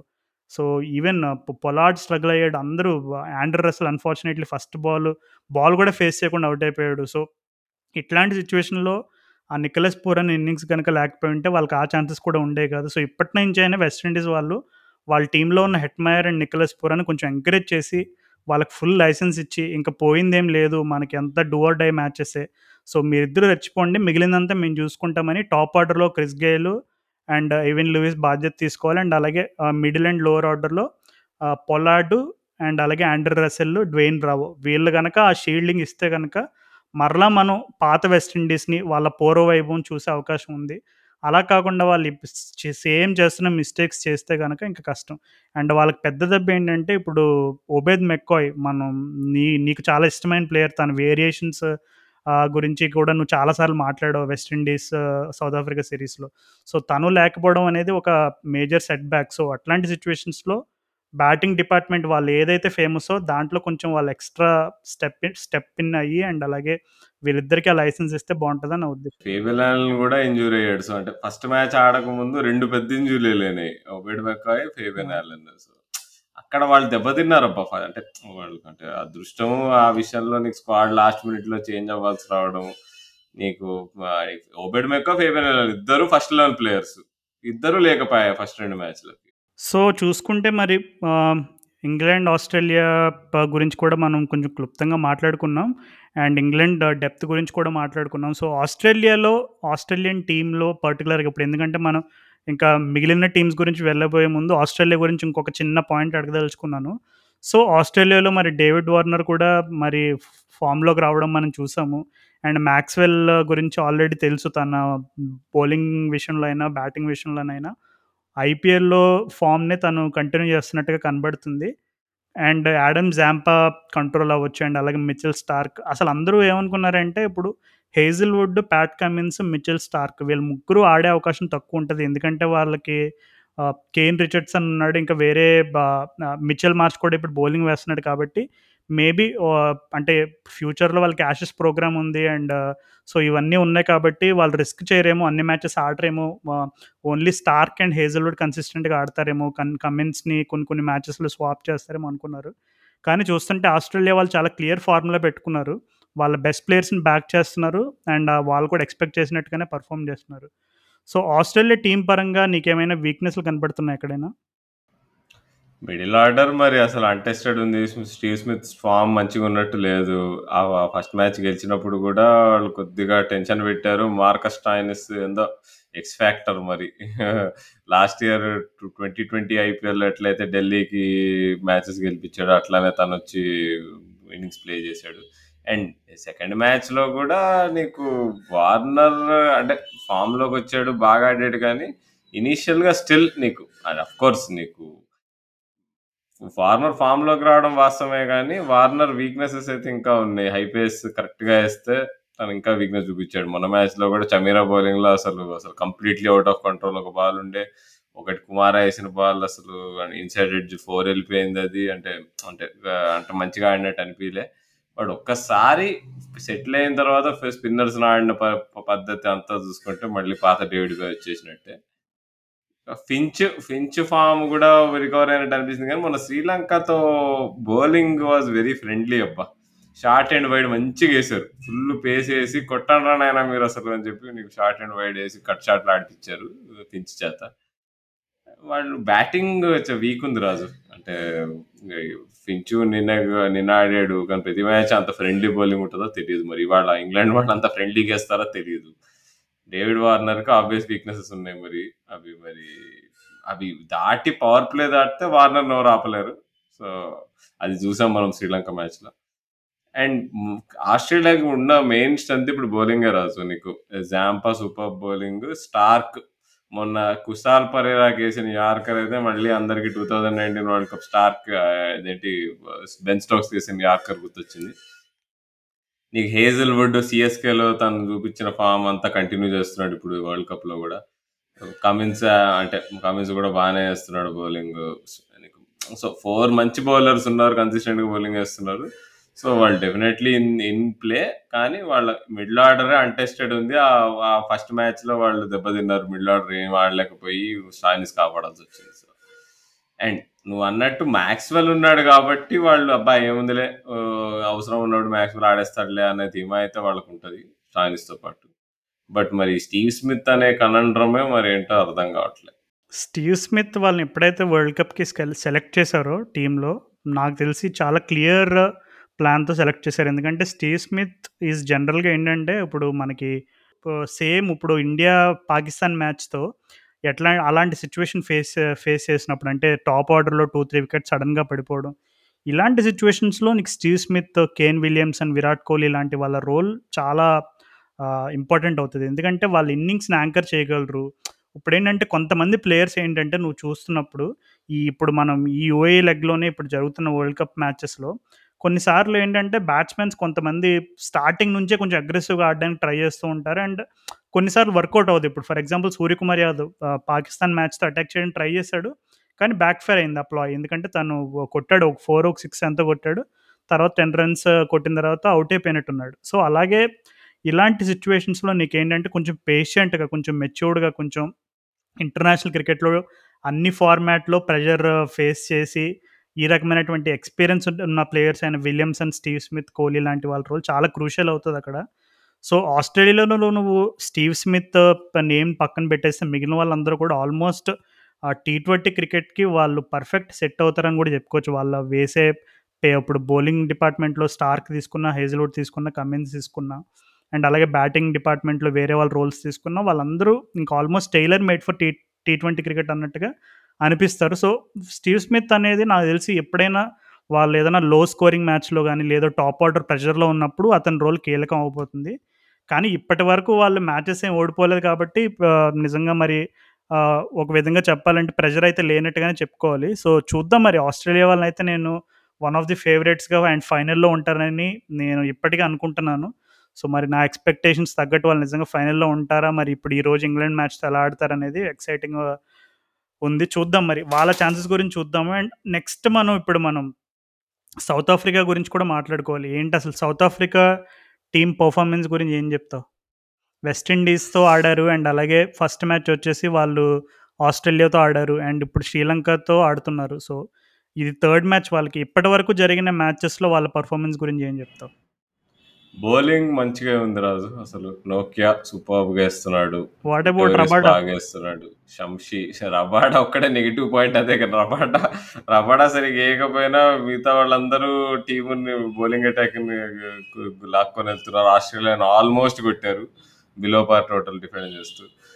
అండ్ షంషీ నిజంగా షంషీ చాలా బాగా ఏస్తాడు. ఎయిడెన్ మార్క్రమ్ నువ్వు చెప్పినట్టు ఆ మ్యాచ్‌లో బాగా అసలు నీకు క్వైట్‌గా రెండు మూడు ఓవర్లు వేసి చాలా డిఫరెన్స్ క్రియేట్ చేసాడు.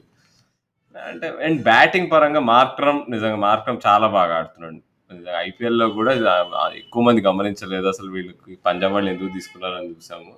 కానీ యాండీ ఫ్లవర్ ఉట్టిగా పిక్ చేయలేదు పంజాబ్ వాళ్ళకి. సో, అట్లానే మనం సౌత్ ఆఫ్రికాలో కూడా మనం ఎస్పెషల్లీ వెస్టిండీస్తో చేసిన అయితే సూపర్గా యాంకర్ చేసాడు. సో, ఇంకా ఆస్ట్రేలియా మ్యాచ్‌లో కూడా కొలాబ్స్ అయిన తర్వాత అసలు మంచి ఇన్నింగ్స్ చేసాడు. బిల్డ్ చేస్తూ ఏదో స్టార్క్ ఏసి స్టార్క్ బౌలింగ్‌లో ఔట్ అయ్యాడే గానీ నాకు తెలిసి ఆయన ఆ మ్యాచ్‌లో కూడా చాలా మంచి ఇన్నింగ్స్. అంటే ఇప్పుడు కొన్ ఇప్పుడు ఇప్పుడు ఇప్పుడు మనం మాట్లాడుతున్నప్పుడు జరుగుతున్న మ్యాచ్‌లో కూడా తనే మరి గెలిపియాలి దగ్గరుండి సౌత్ ఆఫ్రికా వాళ్ళని శ్రీలంక మీద. లేకపోతే కష్టమే. అంటే కొంతమంది ప్లేయర్స్ పర్ఫెక్ట్‌గా కొన్ని కండిషన్స్‌లో బా ఎక్సెల్ అవుతారు. ఇప్పుడు మనం విరాట్ కోహ్లీ రికార్డ్ ఆస్ట్రేలియాలో తీసుకుంటే అసలు తన యావరేజ్ ఎక్కడో ఉంటది. ఆకాశంలో ఉంటది. ప్రివ్యూలో ప్రివ్యూ ఎపిసోడ్‌లో కూడా చెప్పాను. తను అండర్ 19 సౌత్ ఆఫ్రికా వాళ్ళు వరల్డ్ కప్ ఈ సేమ్ యూఏ కండిషన్స్‌లోనే గెలిచారు. సో, అప్పుడు కెప్టెన్ తనే టీంకి సో, నాకు తెలిసి ఈ కండిషన్స్ తనకి ఎందుకో తను ఈ కండిషన్స్‌లో మాత్రం ఎప్పుడు కూడా మంచి రికార్డ్ ఉంది. సో, ఆ రికార్డ్‌ని అలాగే కాపాడుకుంటూ వస్తున్నాడు. సో, నిజంగా తను అంటే మార్క్రమ్ ట టాలెంట్ గురించి చెప్పాడు గ్రేమ్ స్మిత్ రిటైర్ అయ్యే టైం ముందు నుంచి చాలామంది సౌత్ ఆఫ్రికన్ క్రికెట్లు అందరూ చెప్పే పేరు ఐడెన్ మార్క్రమ్ మా నెక్స్ట్ ఫ్యూచర్ తనే అన్నట్టుగా చాలామంది చెప్పేవారు. కానీ తను కొంచెం కన్సిస్టెన్సీ విషయంలో కొంచెం ఇబ్బంది పడ్డాడు. కానీ ఇప్పుడు ఫైనల్లీ తను ఏంటంటే తన స్కిల్ మాత్రమే కాకుండా ఆ మెచ్యూరిటీ లెవెల్స్ కూడా తను ప్రూవ్ చేసుకుంటున్నాడు. సో, హోప్‌ఫుల్లీ సౌత్ ఆఫ్రికా వాళ్ళు కనుక నెక్స్ట్ స్టేజ్‌కి వెళ్ళాలంటే ఎడెన్ మార్క్రమ్ యాజ్ అ బ్యాట్స్‌మెన్‌గా ఇంకా తన రెస్పాన్సిబిలిటీ చాలా ఉన్నట్టుగా కనబడుతుంది ఎస్పెషల్లీ ఎందుకంటే ఇప్పుడు క్వింటన్ డికాక్ కొంచెం ఆఫ్ ఫీల్డ్ ఇష్యూస్ వల్ల తను కొంచెం మరి తన ఫామ్ ఎలా ఉండబోతుందనేది చిన్న క్వశ్చన్ మార్క్.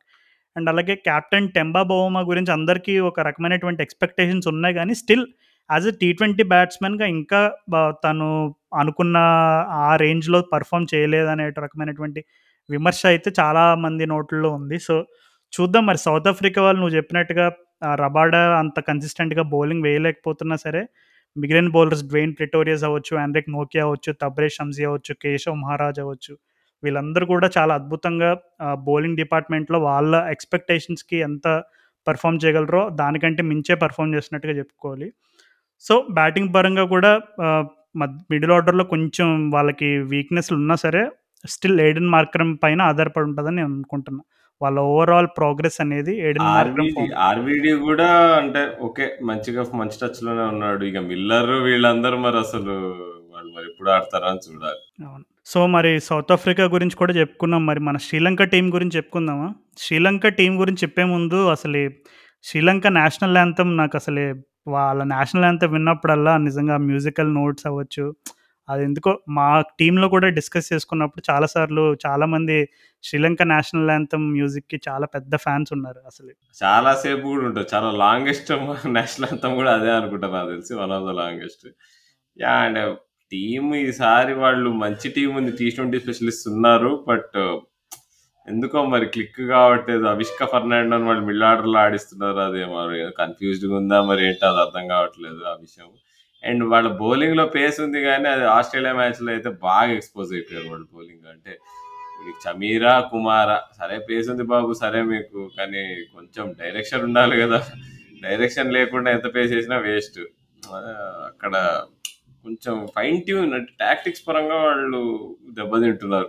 ఏ లెన్స్ వేయాలి ఎట్లా వేయాలనేది అండ్ బ్యాటింగ్లో వాళ్ళకు ఈ భానుక రాజపక్షే అసలు అసలంక కుశాల్ పరేరా వీళ్ళందరూ బాగున్నా కానీ అందరూ అందరూ ఒకే స్టైల్లో ఆడుతున్నారు. ఈ మధ్యలో ఒక వెరైటీ ప్లేయర్ ఒక టచ్ ప్లేయర్ అదే అవిష్క ఫర్నాండో లాంటి వాళ్ళు క్లిక్ కాలేకపోతే వాళ్ళకి అక్కడ కష్టం అవుతుంది కొద్దిగా.